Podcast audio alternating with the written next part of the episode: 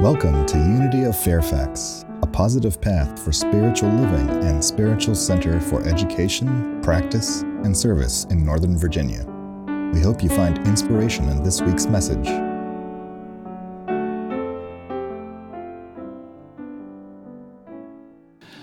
I don't know about you, but sometimes when I come in on a Sunday morning, I'm not exactly feeling 100% yay, yay, rah, rah. But there's a magic that happens, an alchemy of spirit when we come together with an open heartedness and a willingness to lean into what it means to be love and expression and to hold a high watch for our world where there's a place for all of us, where we might all know love and peace and clear mindedness and I find that my spirit is filled and renewed and restored. And I am thinking, yeah, yeah, amen. So thank you for coming together to co create a space. And thank you online doing the same, a space where we are encouraged to know the truth about ourselves and about our world, and that the greatest power in the universe is love and that each and every one of us is a conduit and the embodiment of that divine idea. So turn to your neighbor and say, You are love incarnate. You are love incarnate. You are love incarnate. You are love incarnate. Ah, doesn't that feel good? I mean, there are so many other things we could say to our neighbors. Let's keep it there and build on that.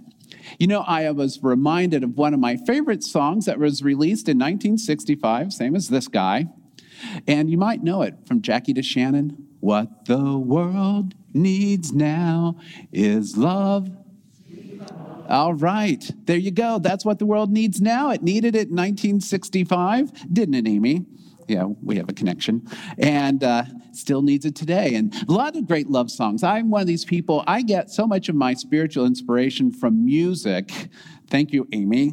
That uh, I just always make connections. And then I think about, well, where do we find this love? Well, we can also always follow Whitney Houston, of course, because she found the greatest love of all inside of all right, so that's right. So I found the greatest love inside of, inside of me, and that was from her self titled debut album released in 1985. We're moving things up. And uh, even though that song you may know or may not know was also released by George Benson and Shirley Bassey in the 70s. So it's good. The good ones keep coming around, don't they? And speaking of coming around again, I want to come back to Paul's letter to the Corinthians, we, where we opened our meditation period this morning. And although the concluding line of this passage is probably the most famous, and the greatest of these is Oh, you were paying attention. This is great. So, because this is going to be on the test at the end of the hour, just so you know, you can download the test at home as well. Um, Okay, there's no test. I just made that up on the fly. So, anyway, I want to give attention to the first line. That one I don't think gets enough attention, and that's this line If I speak in the tongues of mortals and of angels, but do not have love, then I am a noisy gong or a clanging cymbal. Ugh, you think about that? Gongs and. Well, the gong, our gong isn't too bad. There you go, like that. Ah.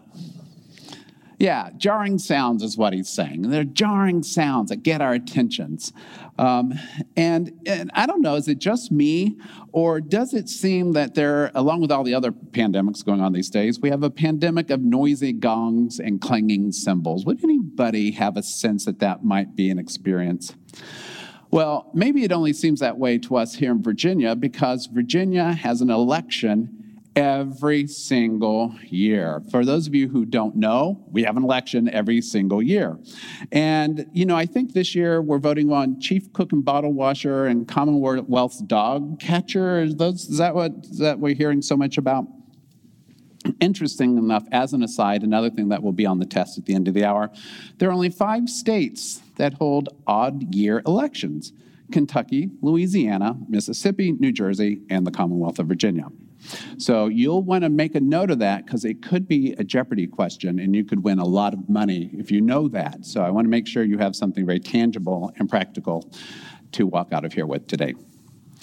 So, this is, as you may be aware, the third week of our annual fall series, Unity Awakening, in which we have Sunday messages and small groups. And our inspiration text this year is Trusting the Gold Uncovering Your Natural Goodness by Tara Brach. And Tara Brach is the founder of the Insight Meditation Community of Washington. She's a native uh, of our area.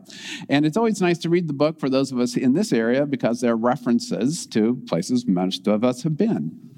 Now, the book is arranged in three different sections truth, love, and freedom. And this week's message clearly is one of the love talks. But before referencing the text specifically, Trusting the Gold, I want to continue with this notion of noisy gongs and clanging cymbals. I don't know about you, but you might be like me, and I'm troubled by the seeming lack of love in public discourse. I mean, how often does any of us read the newspaper or, or, see our social media feeds or watch the news and go, wow, this is so awesome. Everybody's working together for the common good. I'm just so inspired by the way leaders and our homeowners associations to the federal government are just really coming together to work out ways to find the common solutions to the issues we all face. This is fantastic. I don't know when this has happened before. Anybody, is that Oh, okay. Yeah, exactly, exactly. And uh, sadly, though, and from my point of view, it seems like a lot of energy is being invested in just the opposite in noisy gongs and clanging cymbals. Exactly, like that. And it almost seems like there's an intention to divide and separate us in which working together is a zero sum game. If I give a little, then I've lost something. If you give a little something, you've lost something. And I'm troubled by that because I can't find out what's so awful about forming a more perfect union and what's so terrible about establishing justice, ensuring domestic tranquility, and what's so bad about promoting the common defense and the general welfare. And why is there a problem with securing the blessings of liberties to ourselves and our posterity? And why would we even need for one group to feel superior or better than another one? And my guess is that not everybody understands a concept that also appears in 1 Corinthians of one body with many members. And Paul spoke about this in chapter 12, just the chapter preceding chapter 13. And in part, what he said in there was the members of the body that seem to be weaker are indispensable. And those members of the body that we think less honorable, we clothe with great honor. And our less respectable members are treated with greater respect, whereas our more respectable members do not need this. But God has so arranged the body, giving the greater honor to the inferior member that there may be no dissension within the body. But the members may all have the same care for one another. If one member suffer, all suffer together with it. If one member is honored, all rejoice with it. He's saying in there and in the community of humankind, we're all in this together, folks. We've got to make this work and appreciate each one of us for what we bring to the table and who we are as parts of a community within which, if any one of us were missing or constricted, the body would be incomplete and lacking. You know, it, it almost reminds me of another love song. This one is Where is the Love by the Black Eyed Peas, released in 2003. I'm getting more current in which it opens up with what's wrong with the world mama. People living like they ain't got no mamas. Whole world's addicted to the drama, only attracted to things that'll bring you trauma. Where is the love? It almost seems like in our world today, there's an addiction to trauma and drama. But it doesn't have to be that way. Because what we know, and all people of faith know, that love is the greatest power in the universe. Somehow, some way, it gets covered up or forgotten or shoved to the side in place of drama. Because here's the, here's the truth when everybody's getting along and loving one another and being kind, ain't got no drama. How are you going to sell country music records? I mean, you got to have a problem. But you don't have to have a problem, do you? And that brings me to our source text for Unity Awakening 2021 trusting the gold, uncovering your natural goodness.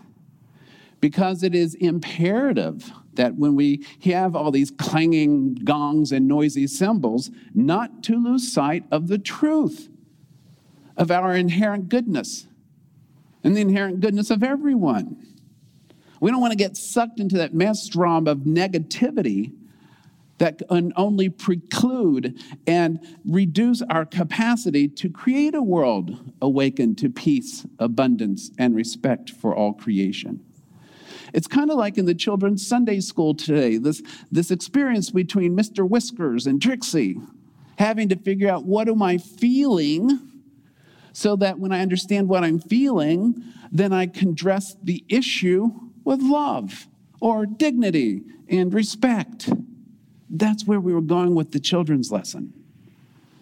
You see, it doesn't mean that we just act like there aren't problems in the world, because as long as we have physical bodies, chances are we're going to have some problems in the world. But it does mean we can still address them with respect, with dignity, and address the people who seem to be promoting that sort of separation with respect and dignity too, even if they don't respond in kind. This is the whole premise between the work of, uh, among the work of Dr. King and Mahatma Gandhi.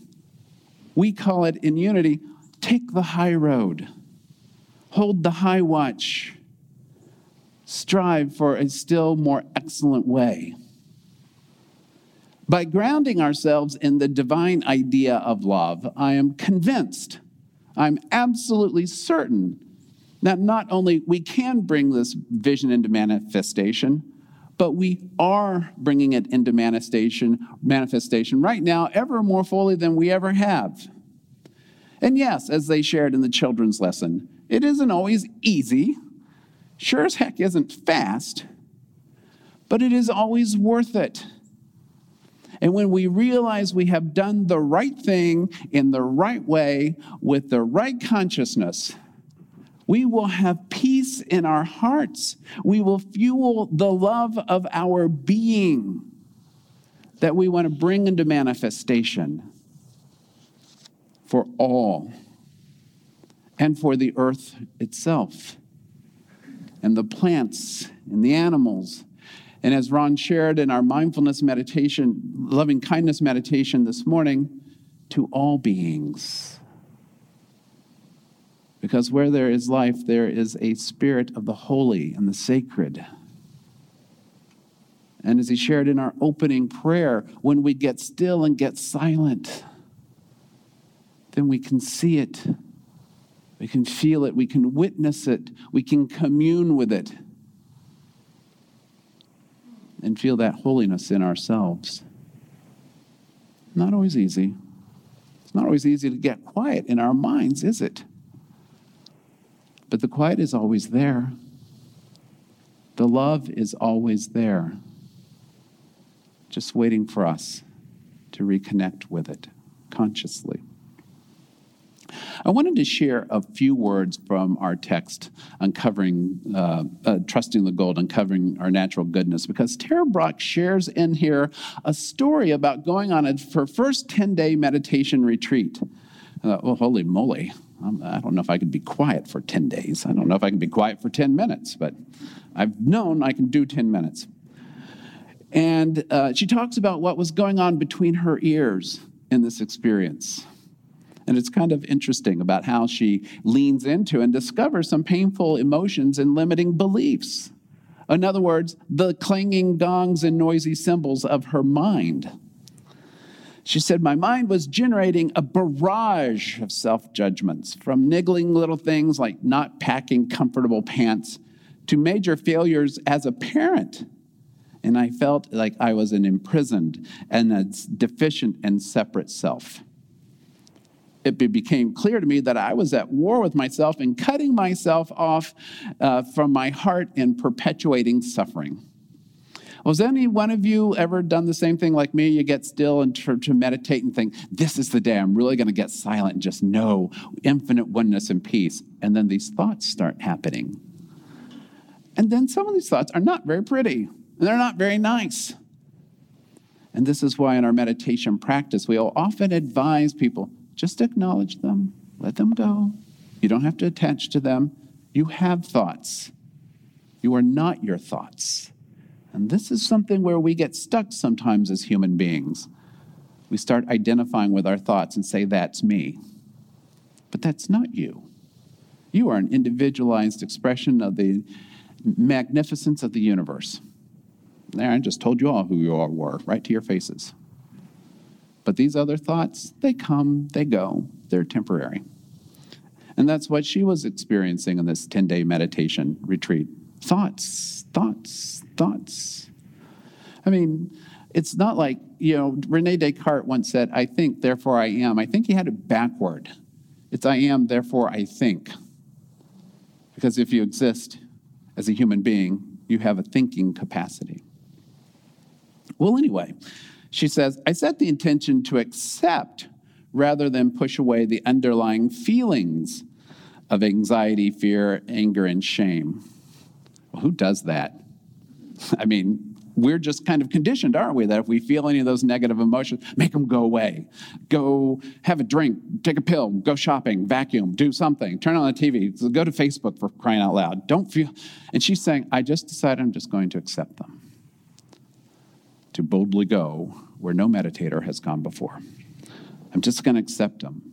And she says those precious moments of unconditional acceptance didn't last long at first, but always in them I discovered that my heart was open, caring, and free. Even though the thoughts about the part of myself that I didn't like continued to come up, they were held with compassion. There was room for imperfection. Just fascinating. Because how many of us are taught, or how many of us have picked up the, the thought somewhere along the way that if I feel these things, there's something wrong with me?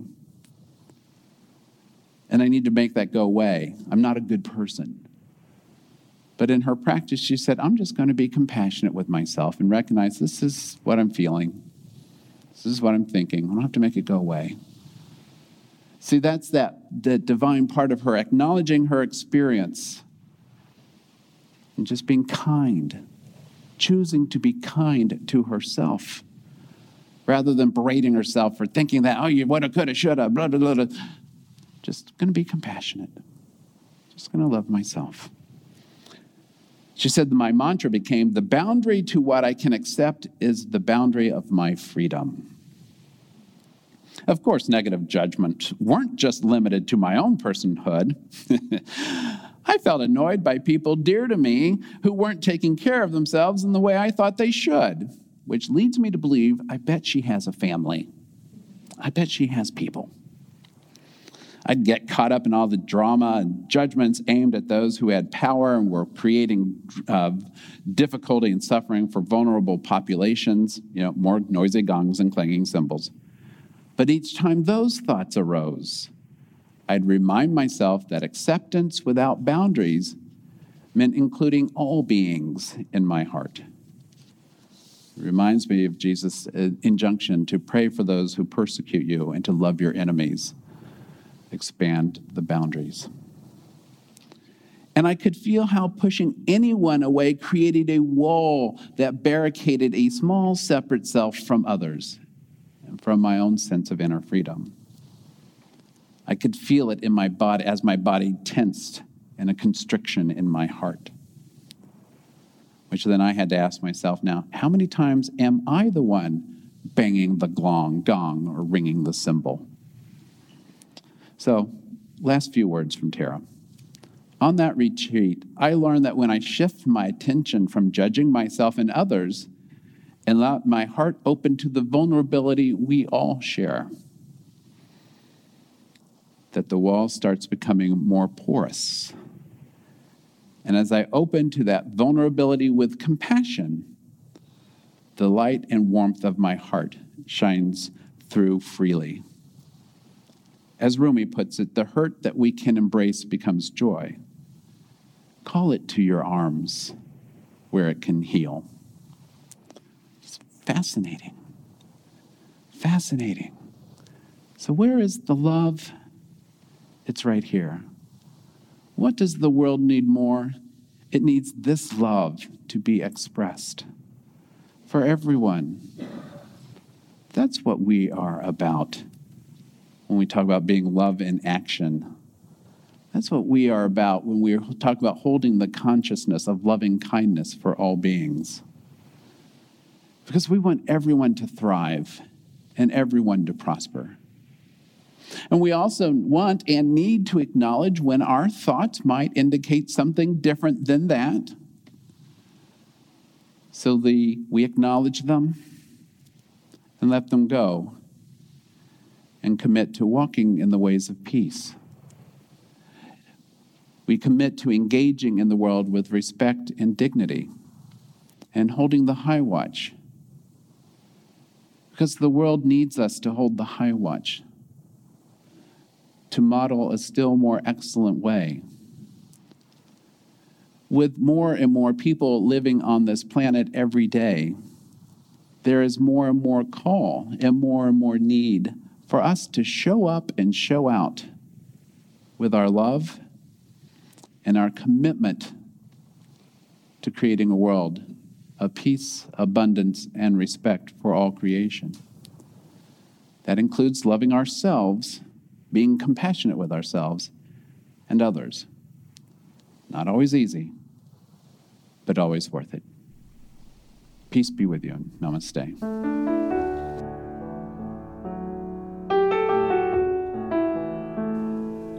Thank you for tuning into Unity of Fairfax podcast.